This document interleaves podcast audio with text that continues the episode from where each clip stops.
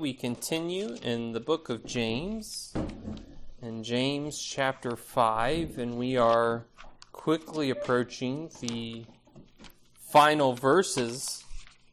So, James chapter 5, and we'll look at verse 12 today. And as you get there, James 5:12, why do we swear?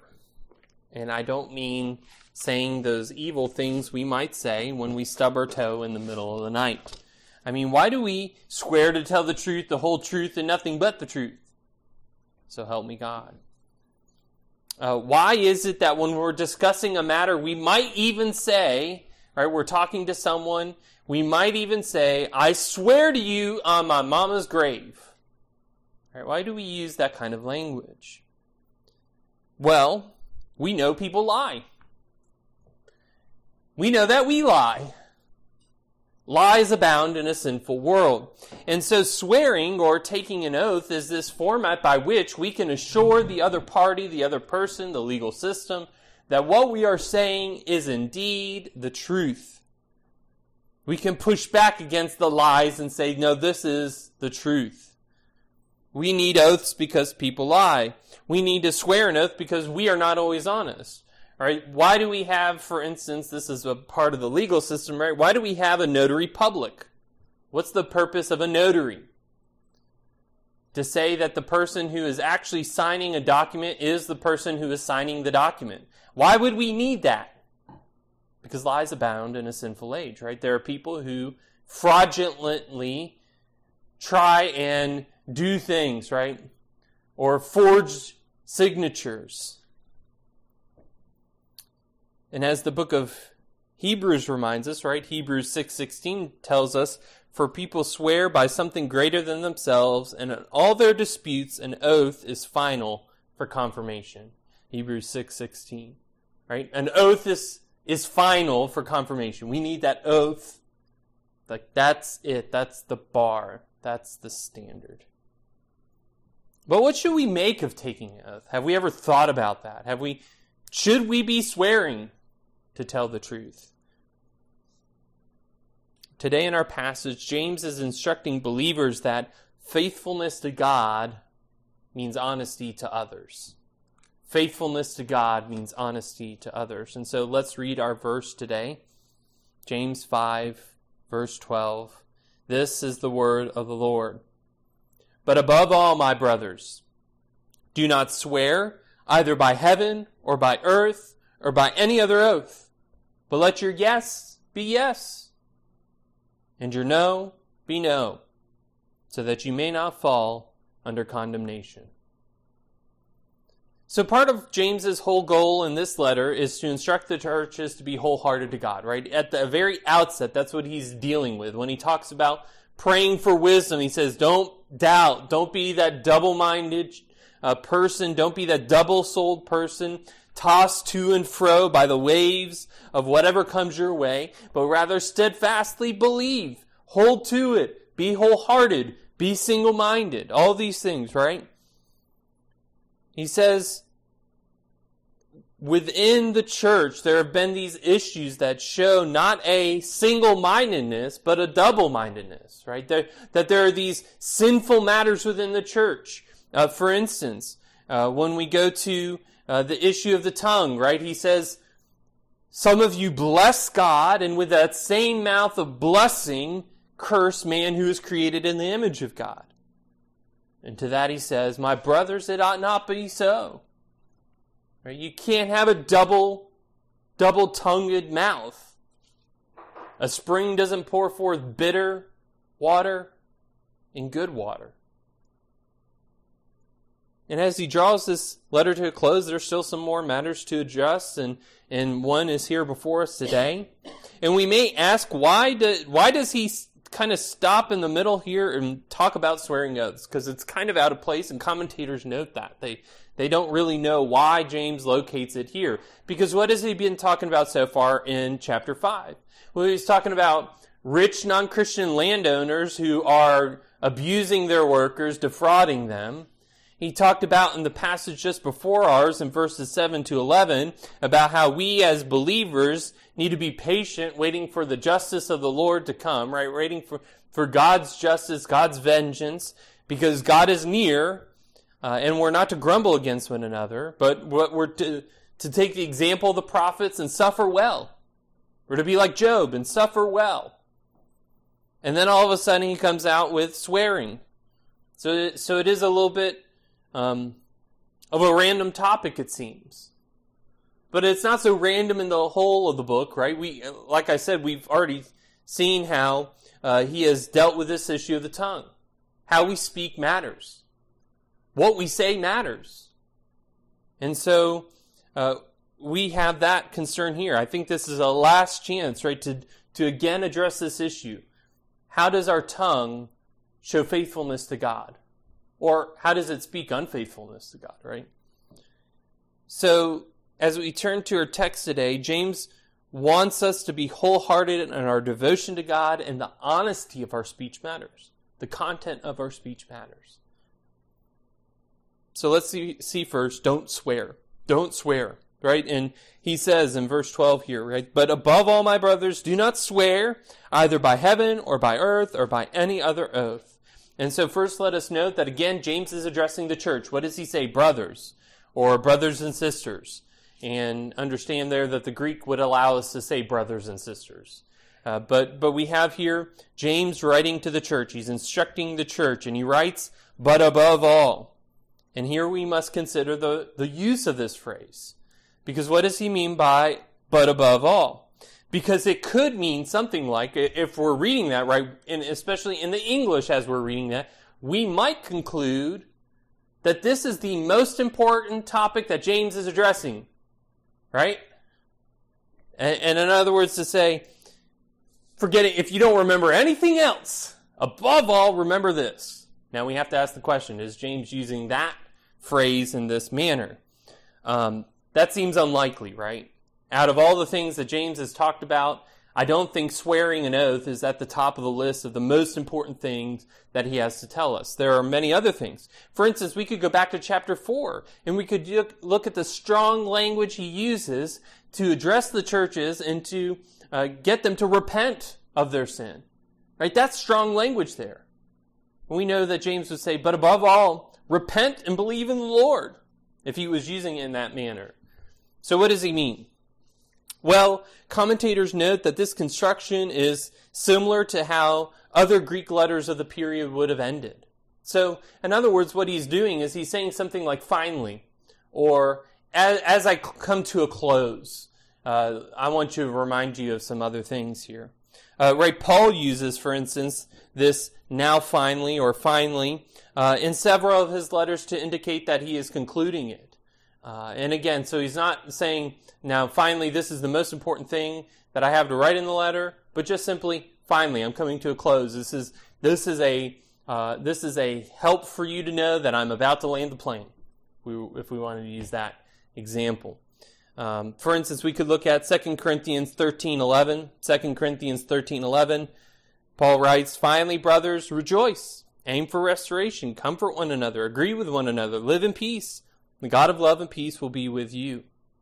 Right? So th- this is kind of the, there's some, still some things left that I want to say, but I'm coming to a conclusion. Uh, so it's a mark for us. It's a transition.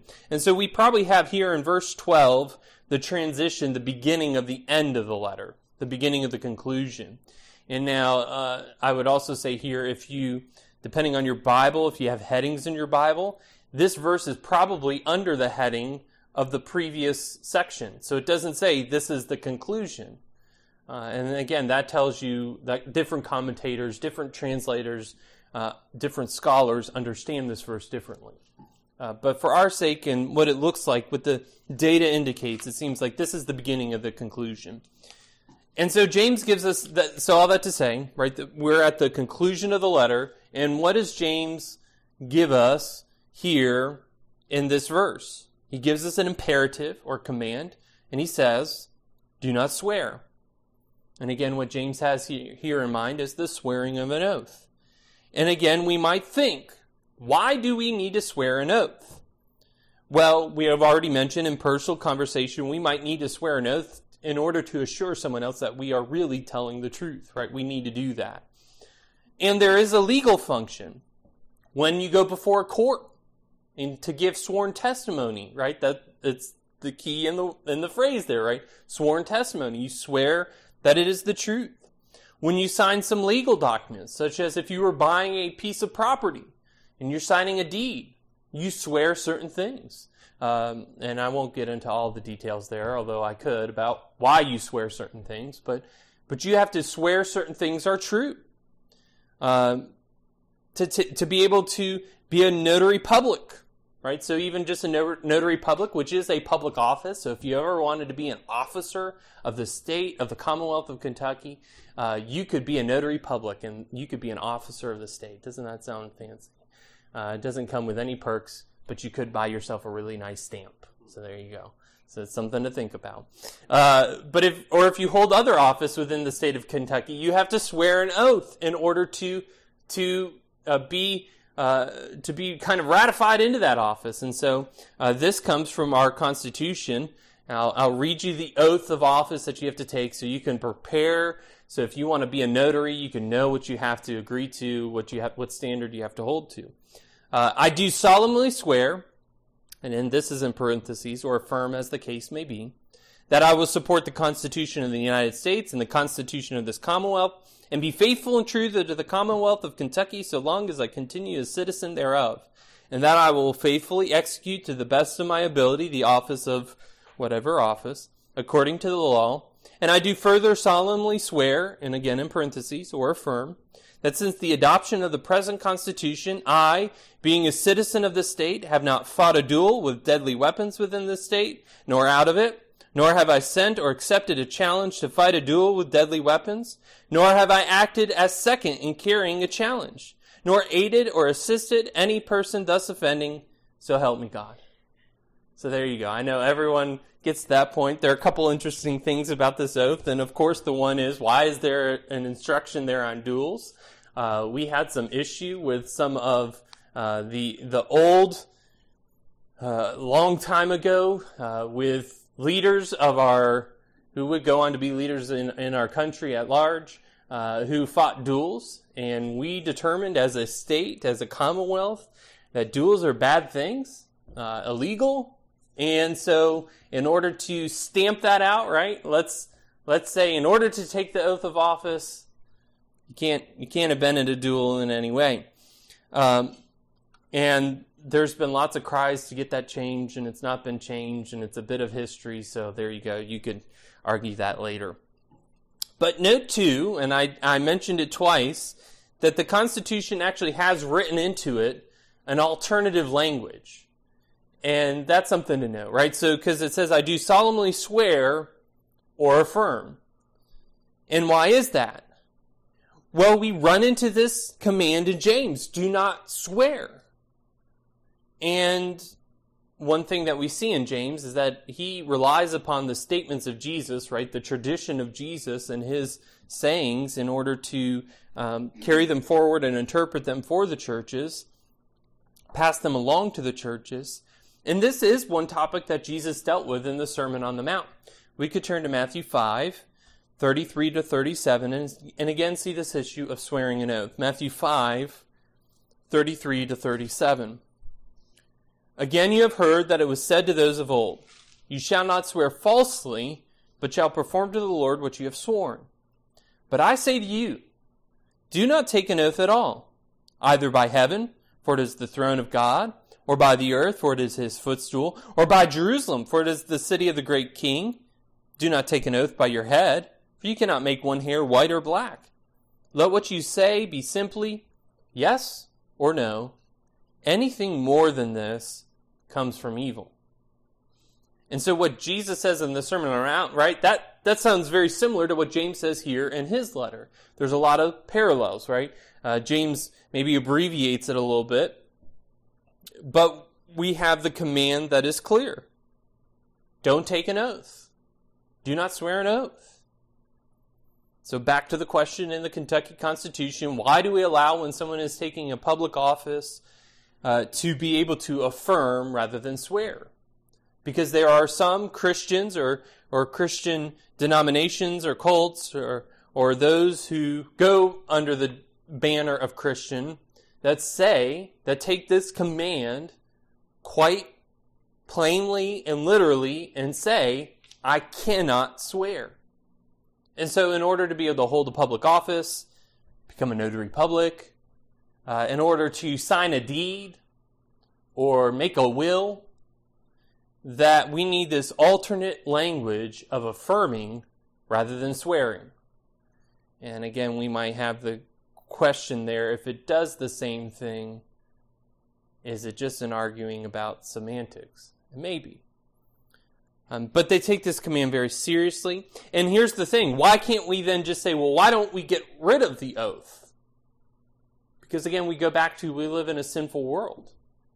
And the legal problem is if we don't have the foundation of you have promised that this is the truth, we have no recourse in court if it isn't the truth. Right? So if you swear to tell the truth and you fail to do that, that's perjury, right? We can we can put you in jail for that if you do that in a court setting. If you uh, swear that what you that you are who you say you are and you sign a deed but you're not, there's a there's recourse for that, right? That's forgery. That's fraud. So we can do something about it. But if there's no swearing, if there's no oath, there's no basis for action. So, we have to have some kind of legal basis. What do we do? Is that what James is addressing here? Is that what Jesus is addressing? They both say, don't swear. Don't swear by heaven. Don't swear by earth. Jesus says, don't swear by the hair on your head. Don't swear by Jerusalem. Uh, James says, don't swear by anything at all. Right? Don't, but not by any other oath. Well, what's the issue that they're getting at? That's the answer to our question. So, should we not swear at all? The answer to that question is what's the point? And the point is honesty, right? Truthfulness towards others. So let's see, secondly, be sure. And that's in be sure. And so we'll see that in, but let your yes be yes and your no be no. Right? Let your yes be yes and your no be no. Or as Matthew 5:37 says, let what you say be simply yes or no. Anything more than that comes from evil. So what Jesus and James both have in view is honesty in speech, truthfulness to one another, and at issue then is the giving of voluntary oaths, not legal ones. So I would argue that what James is prohibiting here is not swearing an oath in office. It's not signing your name to a deed before a notary. It is in our day to day conversation when we're talking with someone else and we use those words, I swear to you, I'm telling you the truth. I swear to you, I, am I'm, I'm going to do that. That that is what is at issue. This is not a prohibition against every kind of swearing an oath but it is the prohibition against the kind of voluntary oaths when we're trying to convince someone else that what we are saying is true. So it's like when we hear someone say, Now, can I be honest with you for a moment? And that, if we think about it, right, is a red flag. Because then we have to ask the question, right? Have you not been honest with me thus far? The problem is that as a Christian, we should be known for honesty. We should be known for being people of our word, as God is a person of his word. When we say something, we should mean it, and other people should know that we mean it. In other words, let your yes be yes, and your no be no we go back to Leviticus 19. And Leviticus 19 is important for understanding the book of James, and we haven't focused so much on that, but I've mentioned it from time to time, and I'm going to mention it again here. Uh, Leviticus 19, verse 12, talks about this. You shall not swear by my name falsely, and so profane the name of your God. I am the Lord. Right, so one of the things undergirding this, we could certainly go to the to the love command in Leviticus as well. You shall love your neighbor as yourself. Let me ask you this question. Is it loving to lie to your neighbor? Is it loving to lie to your spouse? Is it loving to lie to your friend? And we might come up with a couple occasions where we might say it is. Uh, like when our spouse asks us if she looks fat in this dress, right? Our wife says, Do I look fat in this dress? And that's the trap, right? Admiral Ackbar says, It's a trap. No, uh, right? So, so there might be times and occasions we can come up with where we think lying is a good thing. Uh, and I, lying is wrong, right? Lying is against God's commands, and I won't delve too deep into that, but but it's not loving to be dishonest. And God says in his word, you shall not swear falsely. Don't don't swear to God that something is true when it is not. Uh, in that instance, when we do such a thing, we are profaning the name of God. We are making it common and unclean. That's what it means to profane something, or an aspect of it. To make it common and unclean. Something that is holy, to make it common and unclean. And in so doing, we are inviting upon ourselves divine retribution, as we will see in a little bit. And even if we weren't to swear in God's name, but by the heavens or the earth or mama's grave, we again are inviting upon ourselves divine retribution because lying is sin. And the wages of sin are death. And who are we to swear by these things? Because we have no power to call them as a witness either. Right? That's part of what we're doing when we're swearing we swear by something greater than us because we call them as a witness against us. They say, let the earth judge if I'm telling it falsely. They don't listen to us and we have no power over them. And further, there may be times, so here's the danger in our voluntary oaths when we swear that I'm telling you this is the truth. Part of the danger is we may think we are telling the truth, but aren't because we may not have all the information. We may not have a proper perspective of the events, and so we may say, I swear I saw such and such go into that bar. And I swear I saw them come out stumbling. Well, sometimes people look similar. Right? We, may, we may have a case of mistaken identity. Or we may simply forget the details of an event. Right? That's, and, and again, uh, you look at the data on court testimony, on witness testimony, and you look at the reliability of that testimony, and it's appalling. And it kind of scares you to think that we have a court system that is predicated upon eyewitness testimony, and eyewitness testimony is notoriously, uh, notoriously not, uh, not always true.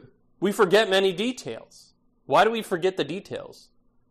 Because we don't always know, like, I should remember this. A crime is about to be committed. Right? It's only afterwards when we realize what's happened that we try and go back and reconstruct events in our mind. And we're easily influenced. Little details can be slipped in there by someone else. It's happened time and time again. So, so why don't we swear then in those instances, right? We can only swear to what we know.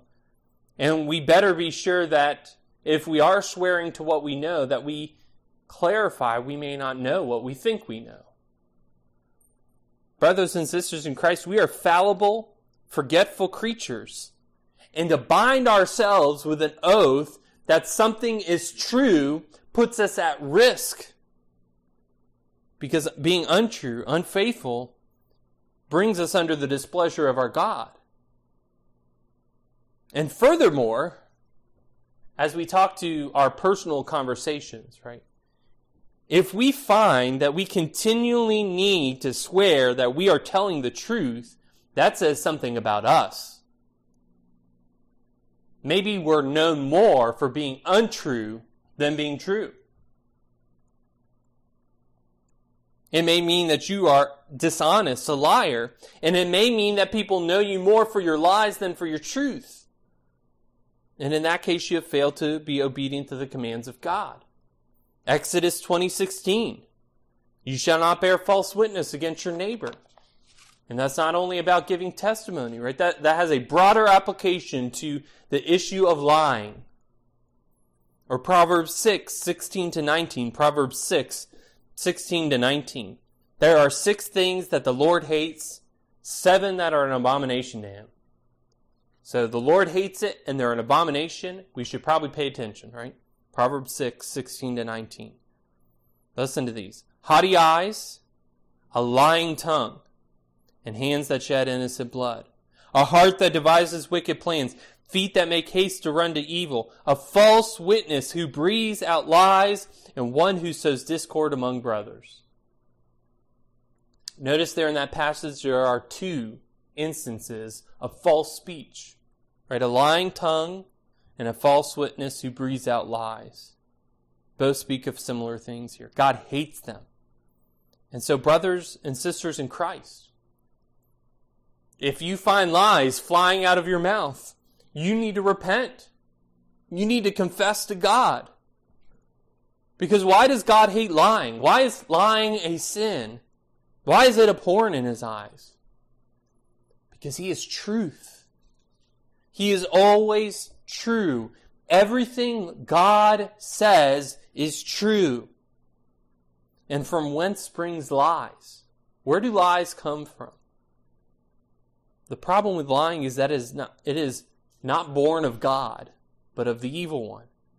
Jesus, in confronting the Jewish religious leaders of his day in John 8:44 says this. John 8:44, the problem with the Jewish religious leaders is this. Listen to this, one of the problems. You are of your father the devil, and your will is to do your father's desires. He was a murderer from the beginning and does not stand in the truth because there is no truth in him. When he lies, he speaks out of his own character, for he is a liar and the father of lies. Listen to what Jesus says of Satan, right? When he lies, he speaks out of his own character, for he is a liar and the father of lies. Could someone say that of you, friend? Could they say that when you speak, you speak out of your character and it's lies? And I've known people who are like that. I've known people who, who at their core have been liars. And at every juncture of their life, they have proved that they are liars. Right? In the commitments that they make, in the covenants that they make, in the professions that they make. Lies and lies upon lies. God have mercy. And the issue is not just in what we say. So I, I, want us to understand too that part of the reason we swear oaths in a personal nature, right? We swear oaths to say what I'm telling you is true. And we can mean that in the sense of the, the information that I'm providing is true. Uh, and we can also mean it in what I'm going to do is true. Do we hear sometimes people say, I swear to you, I will get that done. I will, I will do that by the end of the day. I swear I'm going to complete that. I'm going to, I'm going to go and do that this week. We can show the truth of our character that is dishonest in our failure to do what we have committed to do. Let our yes be yes and our no be no. So if someone comes to us and they say, they ask us to do something and we say, yes, I will do it, we better do it. And if we have committed to a time frame to do it, we better get it done in that time frame.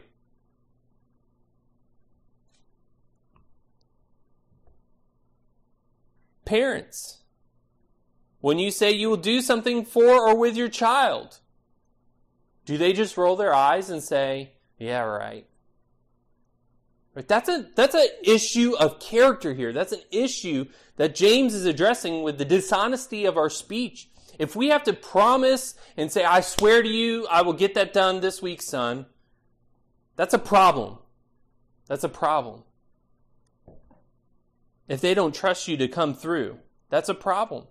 Because we must be honest in what we say, and if we commit to something, we must be honest and do it. And understanding too what James has already said in James 4, right? If the Lord wills, we will live or do this or that. Right? So I'm not saying be arrogant and say, yes, I will do this. Maybe qualify and say, yes, I will do this if the Lord wills. Yes, that's my plan and intention. We must let our yes be yes and our no be no. And, and notice there what James says. Our yes be yes and our no be no. And that's an important thing as well. There are things that we can say no to. We must say no to some things. We have to be wise with our time and energy. We can't do everything that everyone else wants us to do and still be faithful to do the things that we must do. Right? There, there are things that we must do. There are things that we must attend to in life. And there are things that are optional, additional. And there are times when we have to say no to those things. And we must let our no be no in some situations. But if we commit to do something, we must see it through, the Lord willing. Brothers and sisters in Christ, do people characterize you as honest? When you speak, do people believe you? Or do you have to swear an oath every time that you tell someone something because they don't believe you? Our honesty matters. Our commitment matters. For in our honesty, we keep safe. And so let's see that lastly, keep safe. So James says, why, why do we, why shouldn't we swear? Why should we let our yes be yes and our no be no? Look at the last part of the verse so that you may not fall under condemnation. Here we must remember the immediate context of our verse, right? Go back up. Go back up a little bit in, in chapter 5 here, right? Starting at verse 7, for instance, we could say, Be patient, therefore, brothers, until the coming of the Lord. Verse 8, You also be patient, establish your hearts, for the coming of the Lord is at hand. Or we could go to 9. Do not grumble against one another, brothers, so that you may not be judged. Behold, the judge is standing at the door. Right, James writes to encourage and warn the church that the judge is near. The judge is standing at the door. The day of the Lord is near. And so let's not grumble against our brothers and sisters in Christ. Well, as we carry that thought forward into verse 12, what we find is, why don't we swear? Why should we be honest in our communication? Well, as one commentator concludes, deceptive oaths will bring God's judgment. We must realize that false speech, lying, these things will bring judgment, discipline, punishment. And brothers and sisters in Christ, if you know, if you are no more for lying than honesty, understand that God will deal with you for such. He will bring to bear his discipline on you. Let's remember Hebrews 12 verses 5 through 11. Hebrews 12, 5 through 11. And have you forgotten the exhortation that addresses you as sons? My son, do not regard lightly the discipline of the Lord, nor be weary when reproved by him. For the Lord disciplines the one he loves and chastises every son whom he receives. It is for discipline that you have to endure. God is treating you as sons. For what son is there whom his father does not discipline? If you are left without discipline in which all have participated, then you are illegitimate children and not sons. Besides this, we have had earthly fathers who disciplined us, and we respected them. Shall we not much more be subject to the Father of spirits and live? For they disciplined us for a short time, as it seemed best to them. But he disciplines us for our good, that we may share his holiness. For the moment, all discipline seems painful rather than pleasant, but later it yields the peaceful fruit of righteousness to those who have been trained by it. What's the point? Right? Don't regard God's discipline lightly. Appreciate that He disciplines you because it proves your status as a son or daughter of Him. Discipline may yield its fruit, though it is painful. Right? It's painfully earned fruit. And understand that as a church, so here's where it comes to this issue of the church. We have to understand, we have to care about the honesty of our speech, about our speech as body, as members of the body of Christ. We must care about what we commit to. And we must show the world that Christ changes us. Everyone around us may get away with dishonest speech, with lying and speaking falsely, of making bad promises in, in regards to business deals, of having to swear in the course of a normal conversation with someone because otherwise they won't believe us. The world may get away with that. Understand they're not getting away with it, right? They'll fall under condemnation. But we, church, we have to be honest in our speech. We have to be truthful. And if there becomes a pattern of sinful lying, of dishonesty, of false swearing in one of our members, we have to deal with it. As God disciplines his children, so he has entrusted us the care to discipline one another. When we stray from his word, and that includes in the, in the context of our speech, I don't know that I've ever heard of a case of church discipline being carried about, out against a member for false or dishonest, you know, false speech, dishonesty, or lying. But maybe we would be better off as a church if we did that, if we practiced that. Not saying every time someone lies, we bring them under church discipline, as, as with any other case, but there are patterns, there are people who have patterns and character in their life that is anti Christ. And whether that's because they commit adultery and great gross immorality, or whether because in in even the inconsequential matters of their speech, they are always lying. That's a problem that needs to be addressed. Church discipline is painful, but it yields the peaceful fruit of righteousness by those who have been trained by it. This world is marked by sinful lying, sinful falseness, sinful dishonesty. We see it everywhere. Right again, we could talk about fake news. Why do we have fake news? Because we live in a dishonest, sinful world. We could look at social media and talk about how, what do we see on social media? Even if it's not just outright falsehood. We're always trying to craft a, a particular image of ourselves that is not true. Why do we do that? An honest politician is something of an oxymoron. But if he's a Christian, he better be honest. The scripture demands it. Right? Christ demands it. And upon such sin, there's coming condemnation.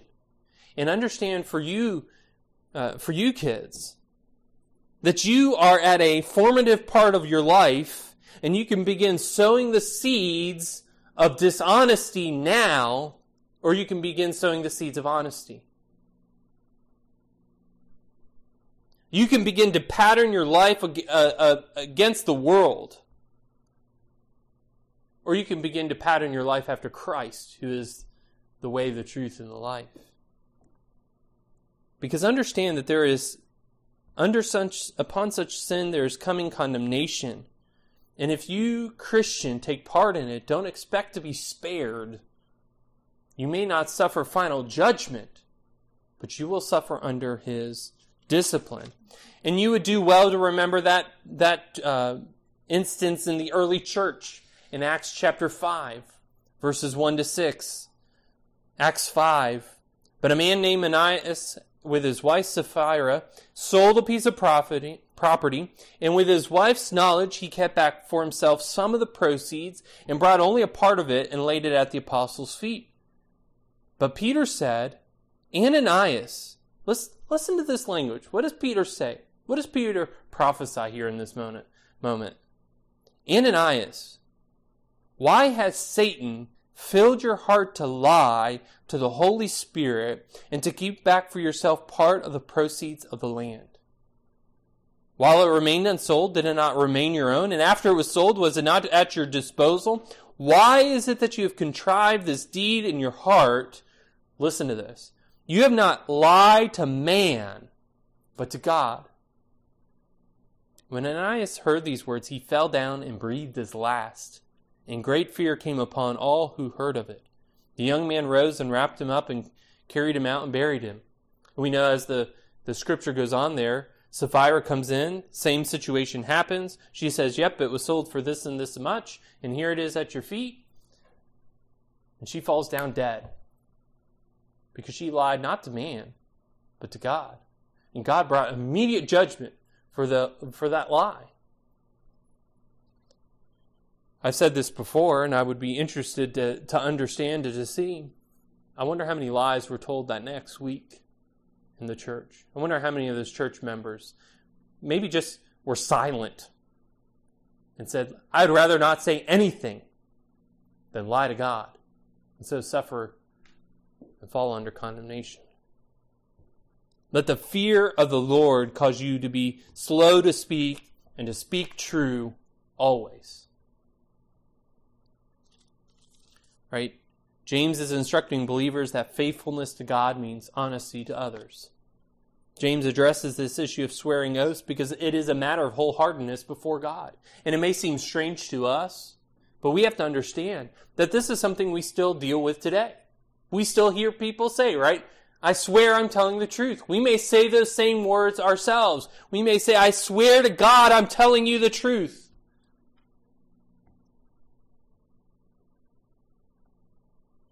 That is a matter of wholeheartedness before God because it matters what we say. It matters what we commit to. There is condemnation for those who speak dishonesty, whether because they lie and wanted to lie or because they t- speak half truths.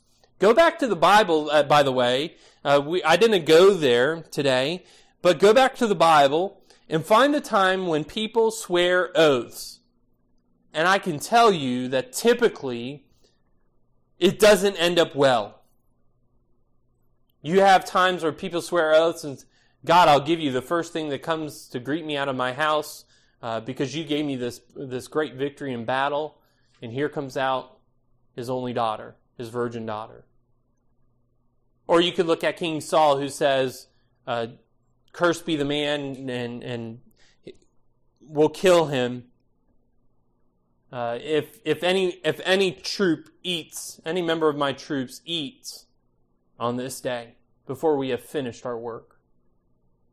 And here comes Jonathan, uh, his son, who doesn't know about this oath, has some honey, is refreshed and revitalized. And then it comes time to King Saul to carry out the, the promise of his oath. It's a foolish thing. We, we speak oaths foolishly. So let's not speak them at all. And let's not be known by them, but let's be known by honesty. And again, that view here is not the issue of legal oaths. We can certainly swear in a court of law if we are, are called to, but in our day to day, we must live and speak with honesty. People should know you by the truthfulness of your words, brothers and sisters. They should be able to trust you. They should know that when you say yes to something, you mean it. You're speaking honestly. When you say no to something, you mean it. You're speaking honestly. Whether that is in regard to the truth, regard to what happened, regard to information, or regard to commitments. Let your yes be yes and your no be no. And what we're talking about today is not just about big issues. Right? It's not just a matter of okay, when you're at the, the altar getting married, let your yes be yes and your no be no. By the way, yes, let that, let that be true, right? But even in the small, seemingly inconsequential matters, in all the small moments, we are to be honest. Is what we say honest? When we talk on the phone, are we honest? When we discuss matters uh, with others, are we honest? Here's the thing when we return a product to the store and they ask us, Why are you returning this product? Are you honest? That seems small and unconsequential, but it goes to something of our character. Our conversations and actions should be marked with truthfulness always. And for some of you, beloved, you need to confess your sins to God. You need to go to Him and you need to repent of a dif- dishonest frame of mind. You need to repent of the ways you have failed to keep your commitments and have so proven your dishonesty. You need to repent for speaking falsely in business dealings. You need to repent for speaking falsely to your spouse. And if you confess your sins, God is faithful and just to forgive you your sins and to cleanse you from all unrighteousness. And there is one who has come and has spoken all things truthfully. He is the truth. I, I hinted at it before, John 14, 6. Jesus said to him, I am the way and the truth and the life. No one comes to the Father except through me. This one who paid the penalty of the, the sins of lying and dishonesty, right? Christ paid the penalty of those sins. Uh, that's only two of the sins, right? That you have committed against God, but He has paid for them. And praise God for that. Because all who believe in him will not perish but have eternal life. All who turn to Christ and call upon his name will be saved. This is a blessed promise of God. And for some of you, you are under the condemnation of God. Your lies, your false oaths are your death sentence. They prove that above all, you fail to honor God with your lips, let alone all the other ways in which you have failed to honor God. You've sinned against him, you transgressed his holy command, and unless you repent, unless you look to Christ Jesus and believe in him, you can be assured of only one thing eternal condemnation, eternal judgment, eternal punishment. But if you confess your sins and turn from them and turn to him, he will save you, and then you will have all the blessed promises of God for his people. And so today, let today be the day you turn to Christ Jesus. Don't wait another day because you're not guaranteed another day. While it is yet today, trust in Him. If you don't want to understand what, what that means more, I would be happy to talk with you afterwards. And then once you believe, once you've been born again of the Spirit, speak honestly. Speak yes and mean it. Speak no and mean it. Let's pray. O Father in heaven, our great and holy God, you who are true in every way, you whose character is true, you whose name is true, you who in Christ is faithful and true. God, we confess that uh, we too often turn to, to swearing oaths. And Lord, we may not even understand that that's what we're doing, but Lord, uh, that you know that. You know the intention of our hearts. And we swear oaths because we're dishonest people. We speak lies. And people know us by our lies. Father, forgive us. Forgive us for such a spirit as this, the spirit of the evil one. And Lord, let us be born of your spirit and speak truth and be honest. God, that we would be honest with one another that we would speak the truth in love towards one another. Father, that as your word says, our yes would be yes and our no would be no. That when we commit to something, we mean it, and when we speak something, we mean it. Because, God, that's what you do. That's what you, when you speak, Lord, it's true. When you commit and promise, it's, it's true. You will bring it to completion. But Father God, let us rest in the truth of your word. And may you spur us, Lord, by your Spirit to speak true. And Father, we pray for those who don't speak true. We pray for those who are characterized by lies, those who are of their father, the devil. Lord, we pray you would have mercy upon them, that you would send your Spirit into them to regenerate and renew them, that they might see Jesus and believe. And God, help us to speak the truth of the gospel in love to such a ones as these. To the praise of your glory, to the honor of your name, we pray these things in the name of Christ Jesus, he who is faithful and true. Amen.